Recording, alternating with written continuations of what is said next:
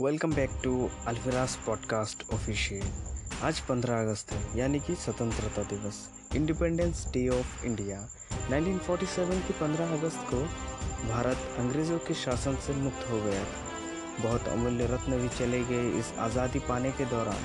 उन्हें खुद की जीवन की बलिदान देना पड़ा भारत के पीड़ित आवामों के लिए। उन सभी शहीदों के हमारे तरफ़ से सलाम।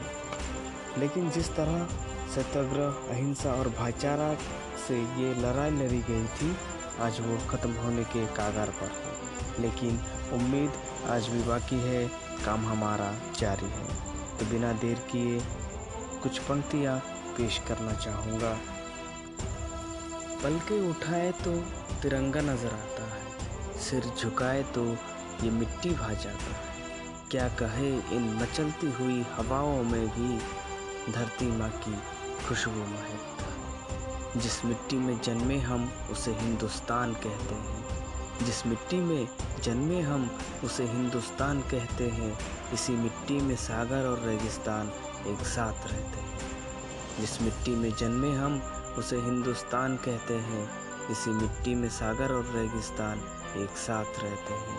ज़रूरत है सिर्फ़ हमें एक साथ रहने की। मरने के बाद तो सभी चुपचाप लेटे रहते हैं और उसे बदकिस्मती से कब्रस्तान कहते हैं।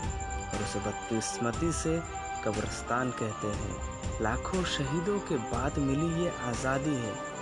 लाखों शहीदों के बाद मिली ये आज़ादी है। 130 करोड़ से ज़्यादा अब इसकी आबादी है।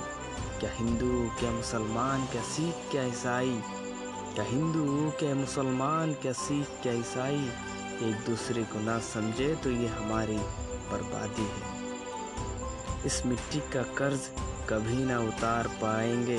इस मिट्टी का कर्ज कभी ना उतार पाएँगे। जिसने दी बापूजी जैसा महान इंसान, जिसने दी बापूजी जैसा महान इंसान, फाइटरमैन ए पी जे अब्दुल कलाम, शहीद भगत सिंह जैसे वीर बलवान तो वहीं पर।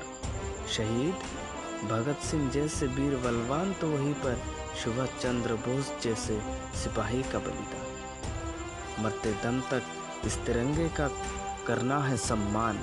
मरते दम तक इस तिरंगे का करना है सम्मान। यही है भारत माता का अभिमान। भाईचारे की जंजीर को हमेशा पकड़ के रखना है। भाईचारे की जंजीर को हमेशा पकड़ के रखना है। यही होना चाहिए हर हिंदुस्तानी का ईमान। यही होना चाहिए हर हिंदुस्तानी का ईमान। जय हिंद, जय भारत।